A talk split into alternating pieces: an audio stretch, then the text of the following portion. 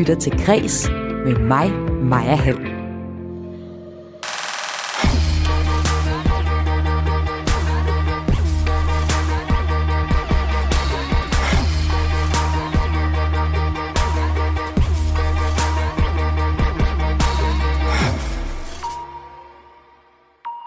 Fra på søndag kan du igen komme i biografen, i teateret eller til koncerter. Efter næsten to måneders total nedlukning fortalte sundhedsministeren på et pressemøde i aftes, at dele af kulturlivet igen kan åbne fra på søndag.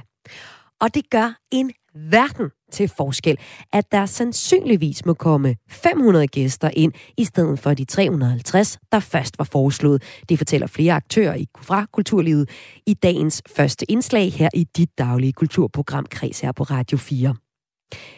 Tidligere, der var det oftest kvinden, der var den yngste i en romantisk relation i film eller på tv. Så for eksempel James Bond i No Time to Die, hvor den 13 år ældre Pierce Brosnan som Bond lader som om han er fugleentusiast og råfløter med Bond-baben Halle Berry. Ornithologist. Ah, ornithologist. Wow. Now there's a mouthful. Men nu er der flere og flere forhold, hvor det er kvinden, der er den ældste. Det ser vi i populærkulturen i eksempelvis HBO-serien Mayor of Easttown og Netflix Unforgivable fra sidste år. Og populærkulturen er med til at legitimere tidligere tabuiserede forhold. Det mener kønsforsker Christian Gros, som jeg taler med, sammen med skuespiller Lotte Andersen, der i julekalenderen Kometernes Jul har et romantisk relation til den noget yngre lærer Panda Søren, som han hedder i filmen. Her i programmet, der har jeg også besøg af en døv sangerinde, og det har jeg i forbindelse med, at en døv deltager har taget England med storm i øh, hendes udgave af Vild med dans, hvor hun altså danser, til trods for, at hun er døv. Jeg hedder Maja Hall. Velkommen til Kres.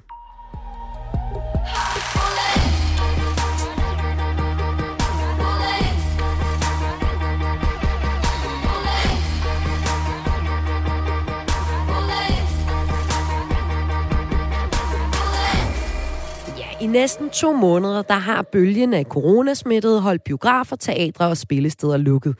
Men fra på søndag kan de igen slå dørene op. Og det var budskabet fra sundhedsminister Magnus Heunicke og kulturminister Ane Halsbo Jørgensen på et pressemøde i aftes. Men det bliver ikke en genåbning uden forbehold. Der vil for eksempel kun blive åbnet for et siddende publikum, og der vil være krav om både coronapas og mundbind eller visir. Og så kommer der til at være et loft over antallet af gæster. Men øh, det bliver højere, end hvad myndighederne har anbefalet, fortæller kulturminister Ane Halsbo Jørgensen her i klippet fra TV2. Myndighederne havde indstillet regeringen at lægge et loft på 350 for øh, siddende publikummer, men øh, efter dialog øh, og lydhørhed over for blandt andet en, en kulturbranche, der, øh, der virkelig har efterspurgt, at det kom lidt højere op, så har vi valgt at indstille til Folketinget, at man i stedet for sagde 500, og øh, nu kan jeg her i Græs byde velkommen til to af dem, det hele handler om. Lav Wulfsberg, leder af Kulturhuset Viften i Rødovre. Velkommen til dig. Jo, tak skal du have. Og også velkommen til dig, Elisa Kragerup, teaterdirektør og kunstnerisk leder på Betty Nansen Teateret på Frederiksberg. Velkommen til Græs. Ja, mange tak skal du have. Hvis vi starter med dig, Lav. På Kulturhuset Viften i Rødovre, der har I en øh, udsolgt koncert med Alex Vargas torsdag i næste uge. Hvad betyder det for jer, at den koncert nu ser ud til at skulle blive for et siddende publikum med mundbind, og at der kun må være 500 gæster? Ja, men det, lige netop for den koncert, det betyder, at koncerten ikke kan afvikles i det format, den er tænkt, så den er simpelthen blevet aflyst. Hmm. Og, og det er jo rigtig, rigtig ærgerligt. Epidemikommissionen, øh, som rådgiver regeringen om coronarestriktioner, de havde egentlig oprindeligt foreslået loft på 350 gæster, men øh, det ønsker regeringen at hæve til 500 gæster. Lige den her situation, der har det jo ikke betydet øh, noget, for den er allerede blevet aflyst. Det har du lige fået at vide her for en halv time siden, inden du var med her i kreds. Men hvad betyder det generelt set for jer, at loftet er op på 500 gæster nu? Ja, men det gør en verden til forskel. Det er rigtig, rigtig godt. For det betyder at et hus, og dem er der rigtig mange spillesteder på størrelse med viften. Vi har en kapacitet den stående på omkring 2800, og så har vi et sted mellem 400-500 siddende gæster normalt, når vi har en siddende opstilling. Og det gør jo, at vi har en masse, masse aktiviteter, som vi rent faktisk kan glæde publikum med. Det vil sige, at alle de mange stand-up-turnéer, der kører herhen over vinteren, de kan gennemføres. En masse af de siddende mere akustiske koncerter kan gennemføres, og det synes jeg er super vigtigt, så det er og virkelig en lettelse at se, at det blev hævet til, til 500, fordi det gør, at vi kan få folk ud af deres lejligheder ind og se noget kultur. Og øh, Elisa Kravlund, du er også ret begejstret, fordi på onsdag, der har I på Betty Nansen Teatret premiere på en opsætning af Jane Austens klassiker. I har plads til 512 gæster. Altså Elisa, hvordan reagerede du, da du fandt ud af, at genåbningen med god sandsynlighed bliver mod et loft på 500 gæster i stedet for 350 gæster? Jamen, jeg, jeg er jublet ret meget, må jeg sige, fordi øh, vi er jo heller ikke sådan forvent med, at nyheder faktisk er, er bedre, end man har regnet med. Øh, det har jo været lidt en anden bevægelse i lang tid, ikke? at vi øh, har, har måttet stå og vente, og hele det her start-stop, vi har følt. Øh, pludselig var det jo som om, at der faktisk netop røg et, et loft af, som, som, som gør, at det faktisk passer perfekt til, til Betty sag. Det er jo så den gode nyhed, men øh, vejen herhen til, den øh, har været lidt snublende, er der mange, der har sagt i kulturlivet, fordi nedlukningen af kulturlivet var planlagt til at ophøre på søndag, men indtil i aftes, så vidste ingen af jer to, om det ville blive forlænget, om det ville åbne, og hvordan det ville åbne. Elisa, hvad betyder den, den korte tidsfrist her for jer rent praktisk? Jamen altså, rent praktisk kan man sige, at øh, vi er jo vant til op mod en premiere, at vi, vi har jo sådan et, en, en meget øh, velsmurt spurt, øh, både i forhold til, hvordan vi kommunikerer med vores publikum og varmer dem op imod en premiere. Så har man øh, den her feste begivenhed, premieren er, og så kommer der anmeldelser. Og det er jo noget, som vi ved, vores publikum reagerer meget på, når de læser en forestilling derefter. Så reagerer de, og så trykker de på, på øh, køb billet-knappen. Ikke? Øhm, og det, øh, det, det kan vi jo ikke ikke gøre nu, fordi alt ligesom skal ske meget hurtigt. Vi har jo holdt øh, kampagner tilbage, og ligesom øh, vi har fortalt en masse om forestillingen, men vi har ikke kunnet være sådan øh, meget konkrete og sige til vores publikum, det sker nu. Og så kan man sige, rent i det kunstneriske rum, er det jo også en helt øh, en meget vild oplevelse for øh, skuespillere og, og sådan alle kreative, at de ikke ved om, de har ikke vidst før i går, at det her, nu kommer vi altså til at møde, møde publikum, og det gør, det, det gør altså sindssygt meget, fordi alt i vores kunstner, kunstart handler om, at det er et levende møde med publikum. Og den her kritik, den, altså den har jo lyttet fra rigtig mange steder i kulturbranchen, og den korte tidsfrist er også noget, vi har talt med brancheorganisationen Dansk Live om. De repræsenterer spillesteder og festivaler, og sekretariatschef Esben Marker lægger ikke skjul på, at de kortsigtede meldinger er svære for hans medlemmer at arbejde med. Vi har stået her indtil i, i går med en, øh, med en øh, formodning om, at øh, restriktionerne ville blive videreført i en eller anden form øh, men jo ingen vidsthed. Og det, man har jo ikke kunne kommunikere med, med koncertgæster, billethaver og artister, øh, der skulle have spillet, om, om hvordan og hvorledes man stod i forhold til de koncerter, der var planlagt i den kommende uge. Og det mener vi selvfølgelig er uholdbart. Man bør kunne sætte nogle øh, scenarier op, som så bliver bekræftet af en given smitteudvikling. Altså, øh, øh, at smitteniveauet fortsat stabilt, kan det her lade sig gøre er det steget, kan det selvfølgelig ikke lade sig gøre. Så man har noget at arbejde med. Nu har man bare en stor øh, uvidshed, øh, og, og det er uholdbart. Lød det her fra Dansk Live. Lav, Øh, Lav Wulfsberg, øh, leder af Kulturhuset Viften i Rødovre. I øh, står nu med en aflyst Alex Vargas koncert hos jer, men øh, du står også med en helt anden bekymring. En bekymring for, at den generation af nye kunstnere, som slet ikke får en chance på grund af nedlukningerne. Altså, de får ikke en chance for at optræde, for eksempel hos jer, fordi der er rigtig mange koncerter, der bliver skubbet. Hvordan er det? Hvad er det for en bekymring, du har her? Jamen, jeg synes jo, at vi er ved at tabe en generation af nye opkommende musikere, fordi alle de få, alle de, alle de muligheder, de har for at komme på scenen, de er nærmest forsvundet under nedlukningen. Fordi vi typisk måske præsenterer dem for andre artister som opvarmning, eller mm. vi har nogle aftener, hvor de, hvor de kan spille. Lige pludselig, fra de første nedlukninger, der er vi jo stadigvæk ved at afvikle, eller skal til at afvikle nu, alle de mange, mange udsatte koncerter, og vi har stadigvæk en kæmpe pukkel af internationale artister, som ikke kan ture ned gennem Europa på grund af de forskellige restriktioner, der er, fordi så skal man i karantæne i alt, alt, alt for lang tid, hvis man krydser en grænse. Så det, der sker, det er jo, hvis man er en ung opkommende musiker, der måske har lavet et kæmpe stykke P-arbejde for at komme ud med sine første singler eller sin første album på de forskellige digitale platforme for to år siden. Alt det arbejde, det er stort set spildt, for du kunne ikke komme ud og præsentere det live, så har du kun haft digitale muligheder. Og der er rigtig mange, der faktisk skal ud og vise det. Det kan være på min scene, eller det kan være på en Roskilde Rising, eller det kan være alle mulige steder, hvor, hvor, hvor det er, at du får lov til at være ny musiker. Så det er jo hele fødekæden, der er truet for, for vores branche og industri. Og jeg ved også, at hos jer, Elisa Kravlund, som teater, der lever I af jeres relation til publikum. Hvordan er den relation blevet påvirket her det seneste halvandet år med så meget usikkerhed? Jamen, altså, vi har heldigvis et meget lojalt publikum her på Betonansen, og der er faktisk publikummer, som har flyttet deres billetter, tror jeg, tre gange øh, til forestillinger, som så desværre blev lukket ned og ikke kunne spille. Øh, men det, det er jo selvfølgelig meget, meget øh, sårbart, fordi de, de er vant til at komme. Mange kommer måske hos os flere gange om året, og det er, øh, vi, har jo ikke, vi har jo ikke haft forbindelse til dem, så selvom vi har gået måske og arbejdet på noget, i to år. Kunstnerne har øh, en kæmpe vision for, hvad de skal lave. Vi er nået så tæt på at realisere det, så har vi lukket det ned lige inden, øh, inden premiere. Og øh, altså, vi kan jo også se nu, at de sidste tre uger har vi jo, øh, der, der er salget af billetter jo fuldstændig stagneret.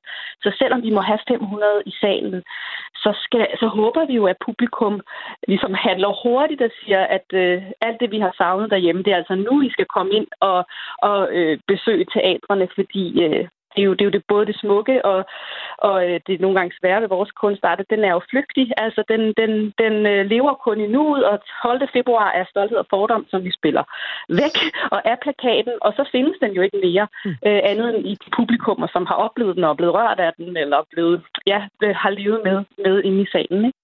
Sådan lød det fra to kulturaktører, der har været frustreret over restriktionerne på corona på øh, kultur i kulturbranchen, men altså også er glade for, at øh, loftet sandsynligvis bliver på 500 publikummer, der må komme ind henlånsvis på Kulturhuset Viften i Rødovre og øh, på øh, Betty Nansen Teateret på Frederiksberg. Lav Wulsberg og Elisa Graverup, tusind tak for, at I var med her i Kreds i dag.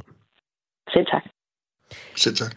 Gårdsdagens pressemøde om kulturlivets genåbning kommer altså fire dage inden de nuværende restriktioner udløber.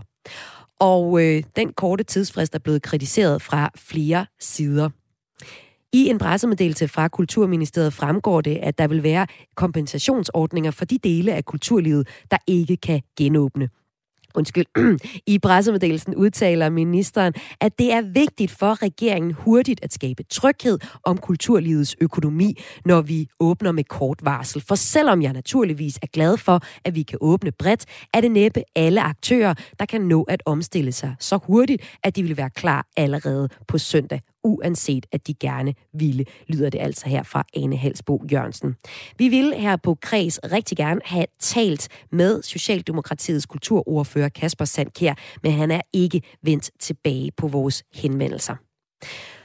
Om lidt her i Kreds, der er de daglige kulturprogram her på Radio 4, der skal det handle om den britiske udgave af Vild med Dans, hvor en døv deltager har taget landet med storm og gjort tegnsprog rigtig populært. Og døve kan faktisk godt få ret meget ud af musik, og det kan de ved hjælp af teknologi og træning. Det fortæller en døv sangerinde og en hjerneforsker senere her i Kreds. Men øh, før det skal handle om det, så skal det her i Radio 4's kulturprogram Kreds handle om parforhold, hvor kvinden er ældst.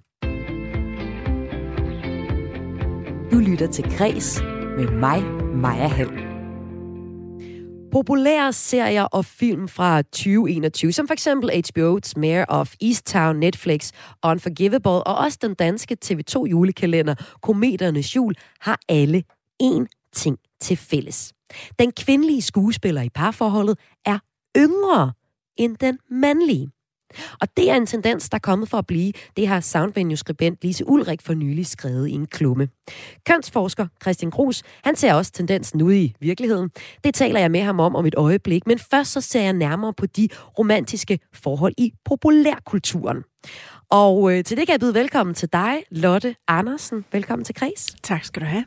Du øh, har i julekalenderen Kometernes Jul et romantisk forhold til den 17 år yngre Martin Greis Rosenthal, der øh, spiller læreren øh, Panda Søren, som vi kan høre her. Hvor I vil synes er helt vildt crazy. Vi skal nemlig arbejde med flydende nitrogen, og derfor vil jeg bede jer alle sammen om at lige tage brillerne på først, inden vi går videre, for det kan godt være lidt farligt. Lotte Panda Søren. Det var helt naturligt for dig, og spillede ikke nogen rolle, at Martin øh, er øh, 17 år yngre end dig. Hvorfor ikke? Nej, fordi øh, jeg tror faktisk overhovedet ikke, vi skænkede det en tanke. Mm. Øh, fordi at... Øh, øh, jamen, for det første så er vi øh, rigtig gode venner privat, men, men øh, jamen, jeg synes egentlig bare, at øh, forholdet var sådan i øjenhøjde. Øh, jeg tror også, at måske, at... Øh, Martin skulle spille en lidt ældre mand. Og jeg havde jo det der med tidsmaskinen, hvor jeg kunne blive lidt ældre og lidt yngre. Mm. Så jeg tror, at, øh, at det var ikke noget, vi sådan talte om specielt. Og det var jo heller ikke noget, der fyldte noget i øh, Nej, filmen. det fyldte det var jo ikke, heller ikke noget. Det, det, var ikke det handlede jo ikke om det. En gang, ikke også, Lotte, der var det jo fuldstændig normalt, at det var omvendt. Altså, en gang så var det normalt, det var manden, der var ældst, ikke? For eksempel øh, i James Bond-filmen, ikke? Mm. Den her 20 år gamle James Bond-film, No Time to Die, mm-hmm. der uh, spillede Halle Berry, der dengang var 35 år over for den dengang 48-årige Pierce Brosnan yeah. som Bond, eller som han her udgiver sig for at være. Men den seneste Bond-film har det jo på samme måde, så det har jo mm. ikke ændret sig. Men, og, og det er jo nok det, vi ser i, i populærkulturen. Her kan jeg lige spille et klip, hvor, hvor uh, Bond, eller Pierce Brosnan, udgiver sig for at være fuld interesseret ornitolog, mens han råflytter med Halle Berry. Ornithologist. Ah, ornithologist. Wow. Now there's a mouthful. So you're gonna be busy tonight with the owls, then, huh? Nothing to see till the morning. Not out there, anyway. Not out there anyway, så ved man godt, hvad der skal til at ske mellem de to. Men som du siger, det er jo egentlig det samme med den nye, seneste Bond-film. Der er det også en yngre Bond-babe, han spiller over for. Ja. Men Lotte Andersen, som skuespiller, hvordan oplever du, at udviklingen generelt set har været i, i romantiske forhold, Jamen, man kender? Der er ingen tvivl om, at det, at det er begyndt at udligne. Og, og jeg har jo egentlig ikke noget imod, at øh, man ser forhold, hvor der er 20-30 års forskel, hverken til den øh, mand, mandeheltens side eller til kvindeheltens side. Altså, øh, det betyder ikke noget, så længe at man ikke kun bliver præsenteret for det samme billede, og så øh, når, når man ligesom hele tiden skal møde det billede af en gammel mand og en ung kvinde, så, Øh, så nærmer det sig jo sådan en slags hjernevask. Altså så vi jo, vender vi os til at se, at det er sådan, øh, man ser ud. Og det er jo ikke fordi, at øh, ældre kvinder forsvinder. Man ser jo, vi har jo, vi har jo ældre kvinder gående omkring os øh, i levende liv, men det er som om, at på, på, på skærmen, der må vi ligesom ikke ældes. Kvinder må ikke ældes. Øh, eller det måtte man ikke, men det heldigvis jo, som, som du også siger, er ved at ændre sig. Men, men jeg, jeg synes, at det er vigtigt, at vi ser begge sider, og at vi vender os til at se øh, på alle slags kvinder, unge som gamle. Så du mener egentlig, øh, Lotte, at den her tendens, den taler ned i en generel tendens, hvor det lyder til på dig, at populærkulturen er lidt øh, træ at danse med, men øh, hvor kvinder faktisk begynder at gerne må ældes på tv? Ja, det mener jeg. Og jeg, jeg, altså, vi kan jo se, at øh, altså, du ved, den der fine studievært, Janni Pedersen, tror jeg, hun hedder, hun øh, får jo så meget had på de sociale medier, fordi hun har rynker. Og hun bliver nødt til hele tiden at sige, jamen, jeg kommer ikke til at gøre noget ved de her rynker. Og det, og det siger jo noget om, hvad vi er vant til at se på. Og jeg, jeg vil inkludere mig selv, fordi vi er alle sammen i det fordi vi er blevet på en eller anden nu siger jeg hjernevasket, men altså, vi er jo blevet vendet til, at man ikke ser rynker, især ikke på kvinder på film, eller på skærmen i det hele taget. Nu nævner du Janni Petersen og en masse røg, hun får for at være den, hun er, ja. og have den alder, hun har. Det er Soundvenue-skribent Lise Ulrik fremhæver i sin klumme, det er, at øh, hvis man virkelig vil ændre det firkantede syn på, at manden skal være lige gammel med kvinden eller ældre end kvinden, så er det vigtigt, at alderskløften ikke er fokuset i film. Og det var du lidt inde på her. Det er du også enig i. Det er ikke det, der må fylde noget. Men, øh, men er det reelt set sådan, at, at du ser, at tendensen også er på vej mod, at det ikke fylder noget? Ja, det håber jeg da. Altså, det håber jeg, at det er sådan. Mm, man kan sige, mange af de der store Hollywood-stjerner, ikke, de gør jo alt for ikke at se gamle ud. Øhm, Sandra Bullock, som der også, som det, den der artikel også handler om, hun ligner jo noget, som jeg ved ikke engang, hvordan jeg skal beskrive. Hun, hun er jo hun er blevet øh, liftet og gjort ved, sådan at, at man faktisk ikke kan se, at hun er... Hvor gammel er hun? 50 eller sådan noget? Hun er 57 år gammel hun er 57. og John Burnsell, ja. ja. Og det, er også, øh, det, og det er jo også en tendens, altså man kan se, at fordi de vil jo, i, hvis ikke de gjorde noget, så kunne man forestille sig, at de vil simpelthen ryge ud Altså vil de ikke få den samme, de samme jobs, de vil ikke kunne holde den stjernestatus, som de sådan set har. Så altså, der er jo også noget der, der, øh, der øh, skal ændre sig.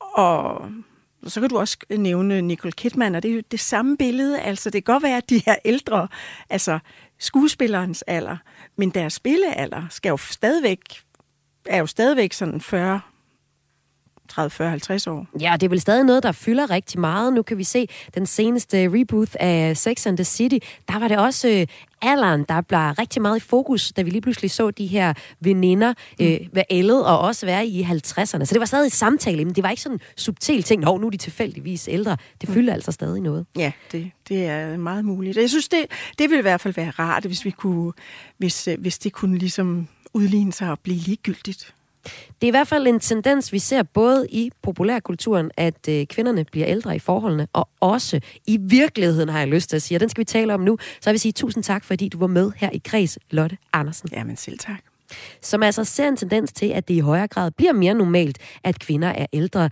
end øh, manden i film og serier, som selv i kometernes jul spillede over for en yngre mand, som hun havde en romantisk relation til. Og popkulturen spejler virkeligheden.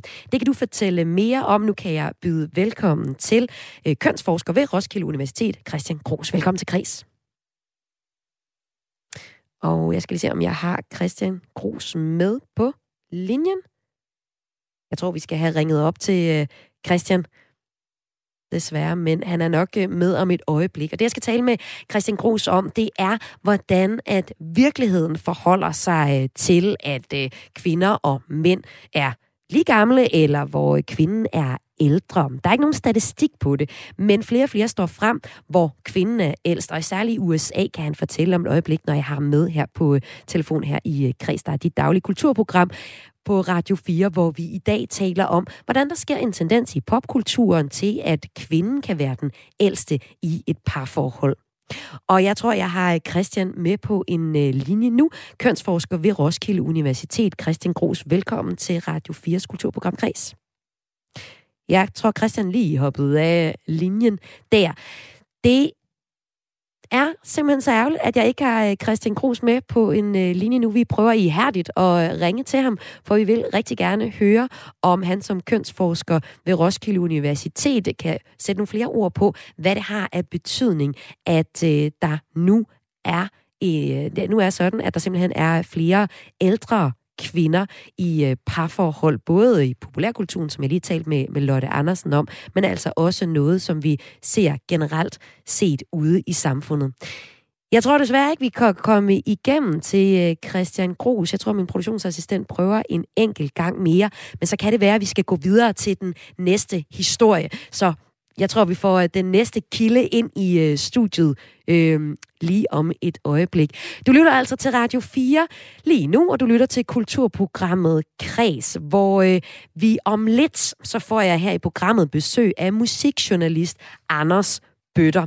Og det gør jeg, fordi han er øh, vært på et nyt musik- og interviewprogram her på Radio 4, der hedder Portrætalbum. Her interviewer han blandt andet Godmorgen Danmark vært Ida Wolert, som er en helt særlig, om et helt særligt album, der knytter sig til en tid, hvor hun øh, var gik på en katolsk skole. Og øh, der var der en masse nonner, der underviste hende, samtidig med, at hun så havde en kæreste, der var sådan lidt halvkriminel fyr, og øh, hørte en masse grunge. Men inden vi skal høre den historie, så skal vi tale om, øh, ja, hvordan man faktisk som døv godt kan være med i Vild med Dans. Du lytter til Græs med mig, Maja Hall. I den britiske udgave af Vild med Dans, der har den døve deltager Rose Eiling Ellis taget landet med storm og gjort tegnsprog super populært. Det er især en øh, sekvens, hvor parret danser uden musik, som har fået øh, folk til at reagere meget positivt. Og, og det lyder sådan her, den her sekvens.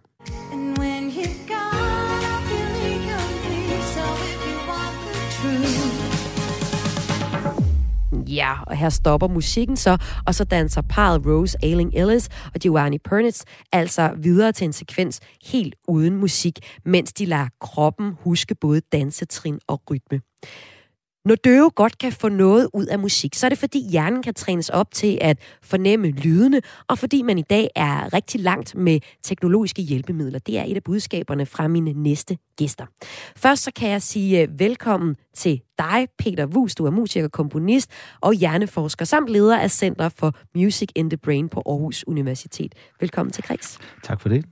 Helt kort her til at starte med, hvordan er den britiske danser egentlig i stand til at danse som døv? Altså, der er jo den ting med rytmik, at øh, det kan godt formidles på andre måder end øh, gennem øret. Fordi øh, selvom øh, hun sikkert ikke kan høre noget som helst, så øh, kan man jo godt øh, mærke rytmen i sin krop. Man kan også godt se rytme. Og øh, øh på den måde øh, er hun i stand til alligevel at følge med. Hun har jo så også en partner. Hun har også en partner, der, der guider hende, og hun har jo også en åbenlyst stor glæde ved at danse. Hvordan kan man få den glæde, når man ikke kan høre musikken? Ja, det, det ved jeg ikke, fordi jeg, det tror jeg ikke alle ville få. Men altså grundlæggende, så kan vi godt lide at bevæge os. Altså øh, det stof, der hedder dopamin, som jo er en af de ting, som øh, gør os en lille smule lykkeligere, måske meget lykkeligere en gang imellem, det øh, formidler faktisk både øh, bevægelse og øh, også nydelse. Øh, det er to kerner i hjernestammen, der sender dopamin ud til resten af hjernen, og noget af det ryger op til øh, bevægesystemet.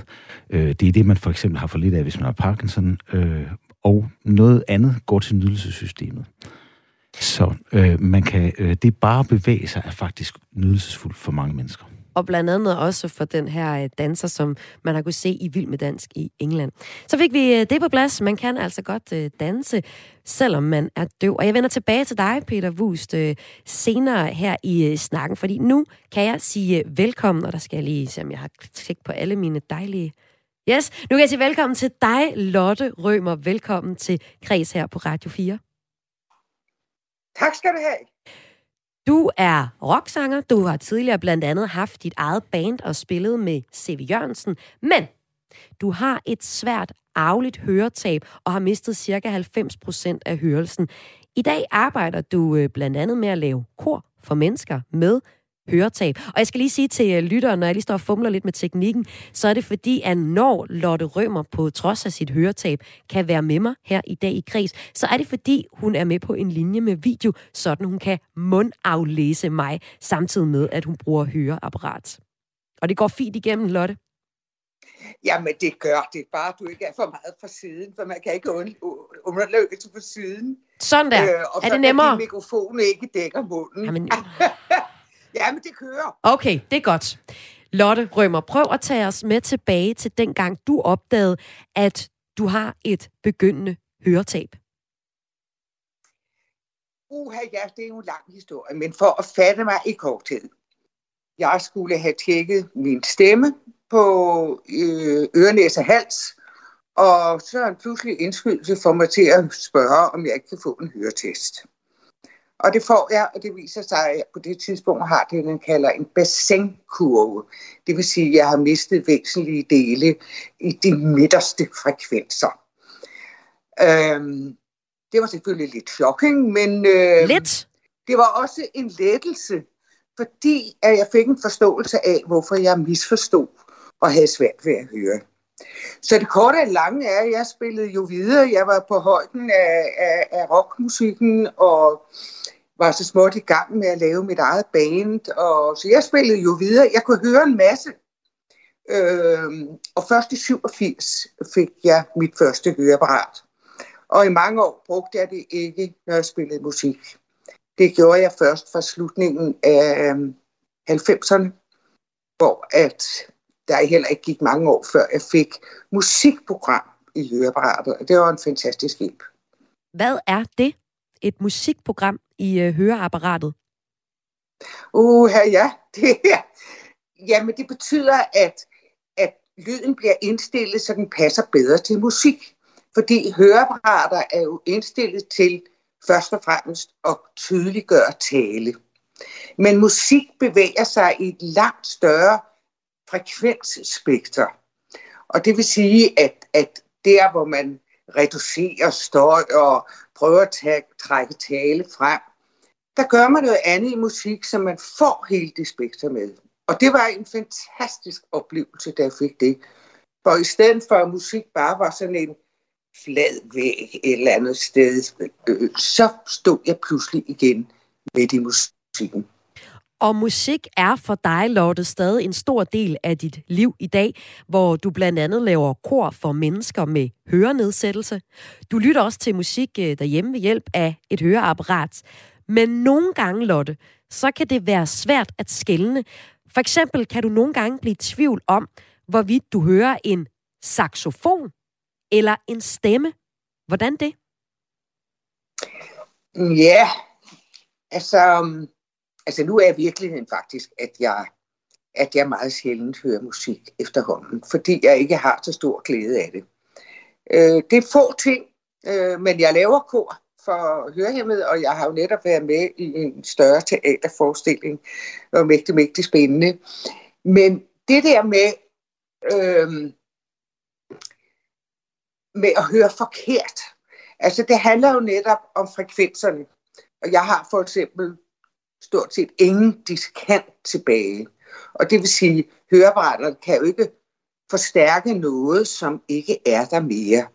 Og det vil sige, altså det at høre forskel på en stemme og en saxofon, det handler rigtig meget om overtoner. Altså både undertoner og overtoner.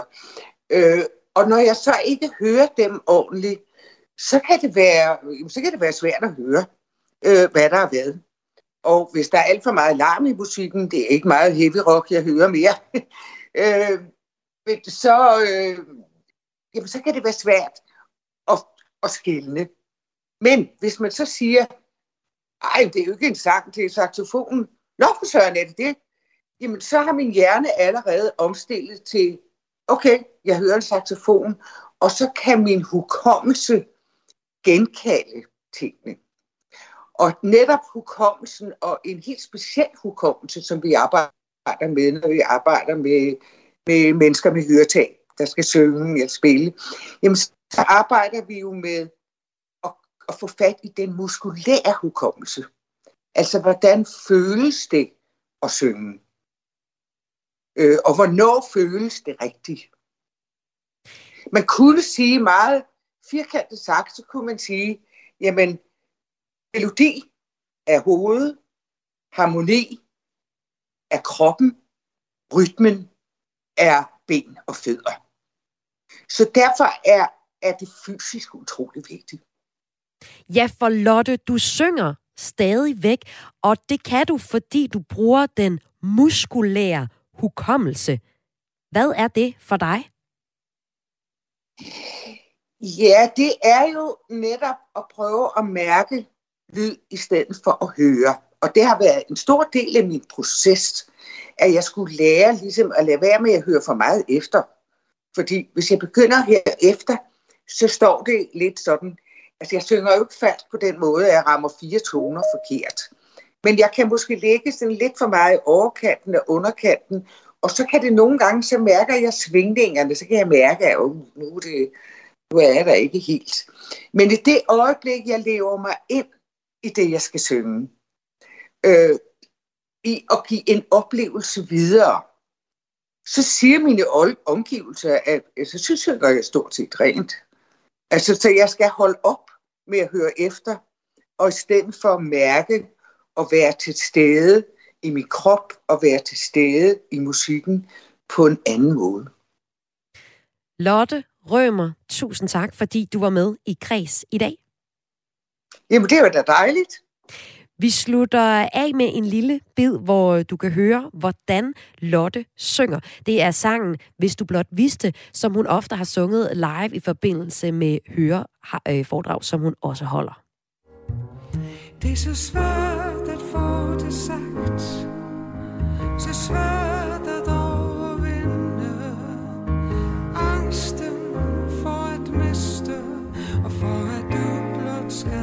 forsvinde. Den tynde tråd, der binder os, den spade morgenrøde, kan så let som intet briste, og få hjertet til at bløde. sang her Lotte Rømer, der kan synge til trods for, at hun er meget døv, eller har kraftig nedsat hørelse, tror jeg, det er den måde, man formulerer det på. Og hun var med i dag her i Græs til at stille skarp på, hvordan døve alligevel kan opleve musik. Og øh, det synes vi var særlig interessant at se nærmere på, fordi i Storbritannien, der ser vi lige nu en, øh, en særligt fokus på øh, emnet, efter en døv danser var med i deres udgave af Vild med Dans. Og øh, nu vender jeg tilbage til dig, Peter Wus. Du er musiker, komponist og hjerneforsker, hvor du arbejder på øh, som leder af Center for Music in the Brain på Aarhus Universitet. Og du er her endnu. Det er jeg. Godt. Når vi taler om døve, så er det selvfølgelig vigtigt at forklare, at man kan være døv på flere måder. Der er dem, som er født døve, og dem, der er blevet det med alderen, for eksempel som Lotte Rømer, som vi lige havde med i programmet her. Når man i dag bliver født døv, så får man opereret en såkaldt cochlear implant, en CI, ind ved 9 måneders alderen. Så folk, der er født døve i dag, udvikler for det meste et fint talesprog. Og de kan faktisk også høre, men det er nødvendigvis ikke lige så godt som en, der er født med øh, hørelse. De kan dog genkende lyde. Hvordan kan de det, Peter? Jamen altså, det her cochlear implantat, det fungerer ved, at man øh, i virkeligheden borer et lille hul i kraniet, sætter en mikrofon udenpå og stikker en elektrode ind i øresneglen.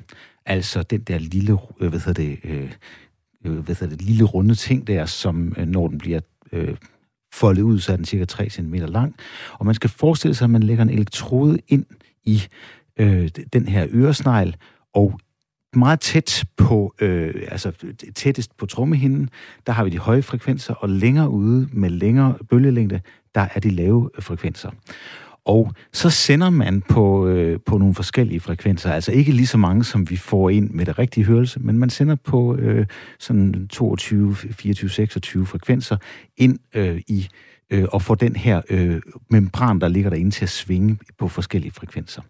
Og det vil sige, at man får jo som, som altså når man får det her cochlear implantat, så får man øh, en begrænset del af, af, af det, man plejer at få. Men hjernen kan udfylde resten. Det kalder vi predictive coding. Det vil sige, at når man lærer at forstå, hvor skal vi hen af, så kan hjernen udfylde de forskellige ting. Det sker faktisk også, når vi lytter til en CD. Der er utrolig mange ting, som ikke er i, på, på det, vi hører fra en CD. Mm. Men det lægger vi ikke rigtig mærke til, fordi hjernen kan udfylde øh, fuld, fylde det resterende.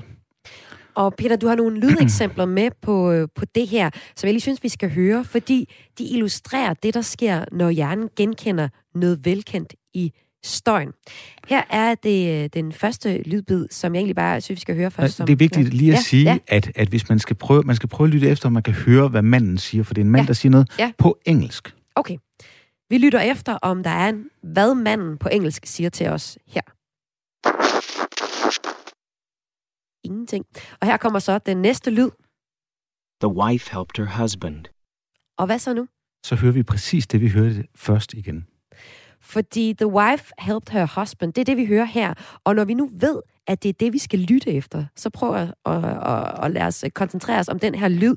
Det er altså den engelske sætning, the wife helped her husband, vi skal lytte efter her på tredje lydbid. Og det er jo helt vildt, men man kan godt svagt alligevel, men man kan godt fornemme, at det er det, der bliver sagt. Og det er, fordi jeg ved det. Ja, altså, altså det er jo præcis den samme lydbid, som vi hørte først.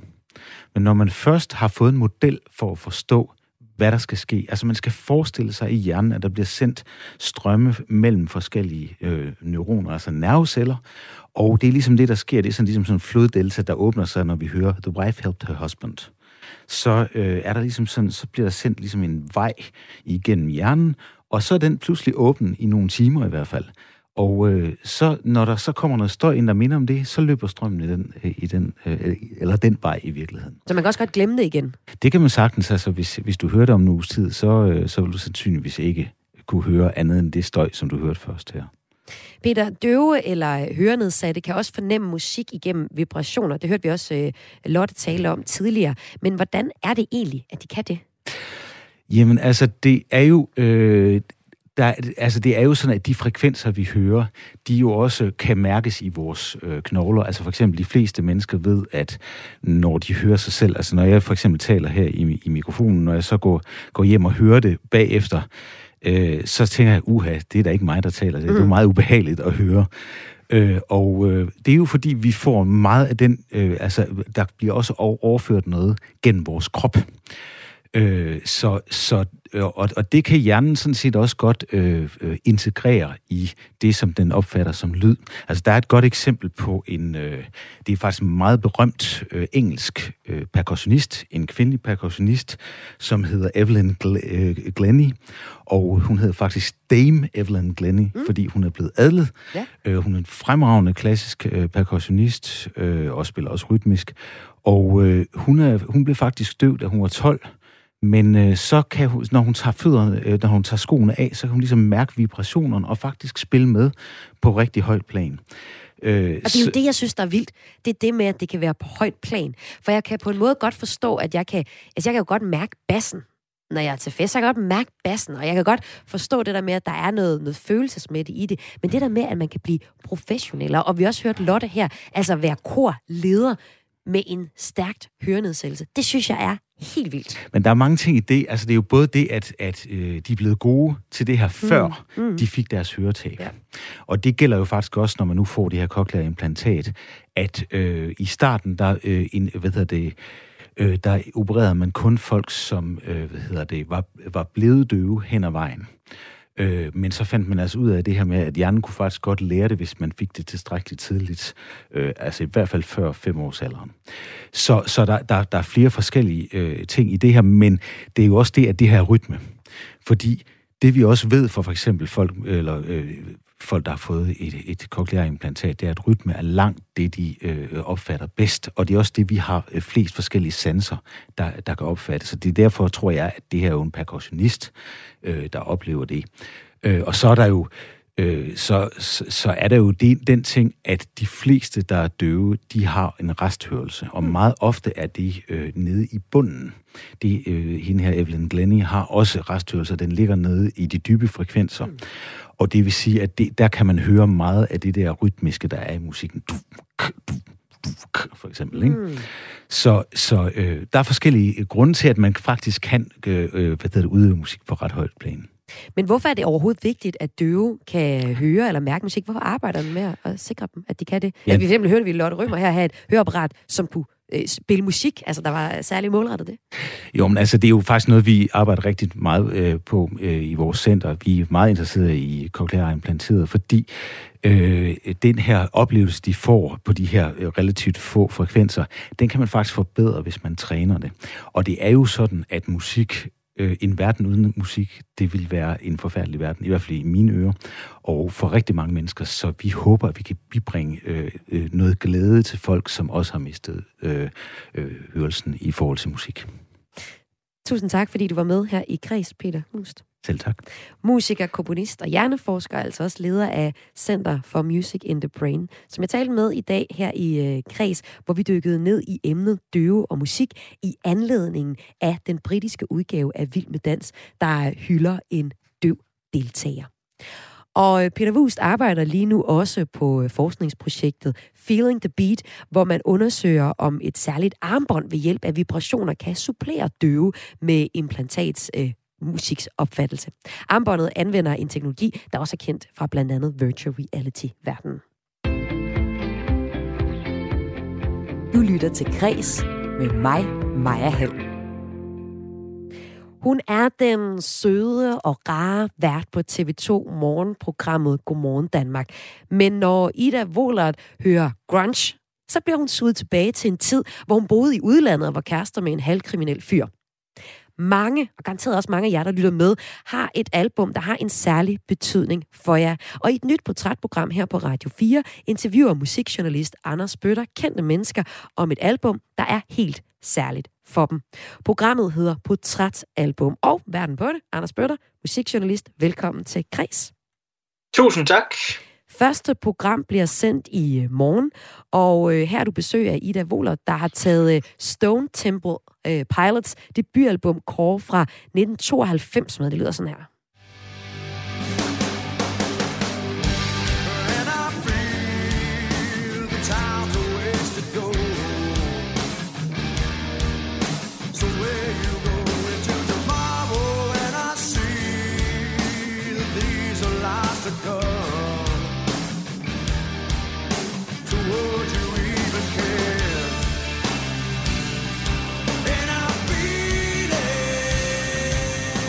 er det Plush fra Stone Temple Pilots debutalbum Core fra altså 92. Hvad er det for en historie, der knytter sig til det album for øh, Ida Wohlert? Jamen, det er en meget særlig historie, som jeg, så vidt jeg har forstået øh, på Ida, hun aldrig har fortalt før offentligt, men da hun er 16 år gammel, der skal hun på en udvekslingstur til USA over at bo hos en værtsfamilie, noget der var meget, meget populært i 90'erne. Og Ida har en idé om, at jeg skal til Kalifornien og øh, have det fedt og spille smart. Men i stedet for, så bliver hun sendt til den lille bitte by Broken Arrow i Oklahoma, og der bliver hun så ellers indlogeret hos et værtspar, der er 23 år gamle, øh, ikke har nogen børn, men de har en kæmpe stor øh, Grand Danois, som ligger ude i haven. Og øh, så øh, sender de hende ellers afsted på en privat katolsk skole, mm. hvor Ida hun bliver undervist af nonner og munke, og øh, der er bønneandagt, de skal bede tre gange om dagen, gå i skoleuniform osv. Så 16-årige Ida, der kommer fra et meget frit miljø på Bernadotte-skolen, lidt uden for København, hun får altså så noget af et kulturschok, øh, og alt det andet, øh, end det hun måske lige havde regnet med, da hun tænkte sådan, om jeg skal til USA og have det fedt i LA. Øh, og det er altså i den her ret særlige periode i hendes liv, at hun så bliver introduceret til Stone Temple Pilots og deres debutalbum Core. Og det er så nok ikke uh, nonnen, der præsenterer hende til det her album. Det er måske den der kæreste, eller hvad? ja, det er det nemlig. Det er ham der, bad boy, der som Ida husker ham, øh, har langt nødebro indianerhår. Altså vi skal forestille os noget som eller den sidste mohikaner. Ikke? Mm. Øh, han hedder Marshall, og han bor i en øh, trailerpark noget uden for byen i en, øh, en naboby, og øh, der hænger Ida ret tit ud, øh, indtil den dag hun så finder ud af, fordi politiet kommer simpelthen okay. og raider stedet, ja. øh, at hans familie er narkohandlere. Mm. Lækkert. Ja. Øh, og i den her periode, så hører hun altså en masse grunge, også noget som Alice in Chains, Nirvana, Pearl Jam, og altså Stone Temple Pilots, som er det, I mm. taler om i programmet i morgen. Og øh, udover Godmorgen Danmark Verden, Ila Volert, så har du i de kommende udsendelser af Portrætalbum, som det nye portrætformat her hedder, besøg af tidligere professionel cykelrytter Brian Holm, der fortæller, at cykelrytter og rockstjerner har mange ting til fælles. Der, du har også besøg af forfatter Leonora Christina Skov, der fortæller om det album, hun lyttede mest til, da hun sprang ud som lesbisk. Og det bliver enten, øh, det bliver måske PJ Harvey, eller Tori Mor. Øhm, hvad er det for en type historier, dine gæster åbner op for, når de fortæller om et album, der har haft en særlig betydning for dem, Anders? Jamen altså indtil videre, så øh, synes jeg, at øh, der går noget igen, når man beder folk om at vælge et album, der har stor betydning. Fordi jeg, jeg beder dem jo ikke om at vælge det bedste album, eller det album, de vil tage med ud på en øde ø. Jeg beder dem om at vælge et album, der har haft stor betydning for deres liv. Og det, der ligesom går igen, det er, at det er de her albums, man hører i de formative år. Altså der, hvor man er ved at danne sin egen identitet, og finder nogle ting, der måske peger i retning af den person, man er endt med at blive. Øh, og der ligger jo bare en hel masse fantastiske historier, fordi jeg tror lige meget, hvor man vokser op i verden, og hvilken kultur man er en del af. Så det her med at gå fra barn til ung, til voksen, det vil altid have nogle, nogle fuldstændig skøre historier med sig. Øh, og indtil videre, alle dem, jeg har interviewet, har nemlig sådan nogle, øh, ret personlige og, og, og nogle gange også ret øh, følsomme, øh, sjove eller voldsomme historier med i bagagen, som vi øh, så i den grad får åbnet op for. Så, så det er et program, hvor man forhåbentlig bliver bliver klogere både på gæsten øh, og så også på øh, albummet, hvor man sådan lidt øh, nørder ned i begge dele. Og øh, Anders Bøtter, hvis du skulle fremhæve et album, der har haft særlig betydning for dig, hvis du nu lige skal smage din egen medicin, så er det fra den engelske Britpop-gruppe Suede, og det er fra albummet fra 1997, der hedder Sci-Fi Lullabies. Det er et opsamlingsalbum bestående af B-sider fra gruppens, gruppens øh, første tre albums. Her finder man for eksempel Young Men, Ja, ja.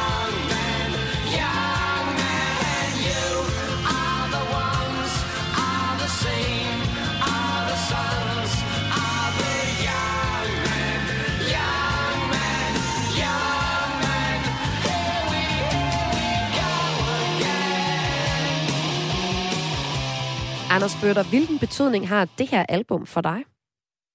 Det har en meget stor betydning, og man kan jo måske sige, at det er at snyde lidt at tage et opsamlingsalbum. Mm-hmm. Men sagen er den, at jeg i mine teenageår blev en mere og mere manisk musiksamler. Og jeg arbejdede i pladebutikker i de år der, og havde derfor meget let adgang til musik, og også nogle gange til en lidt billigere pris, end øh, det, som andre mennesker købte musik for. Og der var et band, jeg samlede sådan nærmest religiøst, og det var Suede. Og det var fordi, de lavede rigtig mange B-sider, altså numre, som man kun kunne finde på deres singler.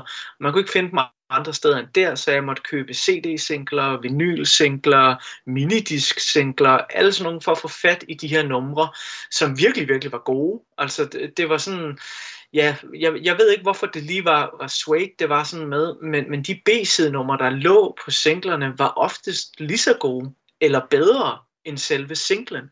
Og så sker der så det i 97, at de godt er klar over, at deres fanbase elsker de her B-sidenumre, så de laver simpelthen en opsamling med alle de her B-sider. Og det her er jo før internettet, hvor jeg kan lave min egen playliste osv. Så, videre. så jeg har aldrig hørt i professionel god kvalitet alle de her numre sat sammen til et samlet værk. Jeg har lavet mine egne kassettebånd, hvor jeg har siddet og optaget over fra CD mm. til kassettebånd osv. Men det var monumentalt for mig at høre de her album, eller de her numre i en samling på et album, og det, øh, det ændrede faktisk sådan lidt hele min måde at, at opfatte musik på, og var, var egentlig en vej ind til, jamen det der den dag i dag er streaming, hvor man har alting mere tilgængeligt. Fordi det her var jo et spørgsmål om tilgængelighed. Jeg sad jo nogle gange og hørte de her øh, B-sider i flere timer, og det tog jo også flere timer, fordi øh, jeg skulle enten vende vinylen, eller sætte en ny CD-single i, og finde frem til det nummer, jeg gerne vil høre osv. osv. Så den her opsamling, altså da den kom, der, øh, jamen mit hoved eksploderede bare, og den, jeg tror fordi opsamlingen kom, så har de numre også overlevet i min bevidsthed. Fordi den dag i dag, vi har jo ikke rende rundt og, og, og sætte øh, de enkelte singler på. Nu kan jeg så også bare gå ind på en streamingtjeneste og så finde mm. den her opsamling. Og, og den samlede også op i 97. Der er jeg 16-17 år gammel og har hørt Suede siden jeg var en 12-13 år gammel.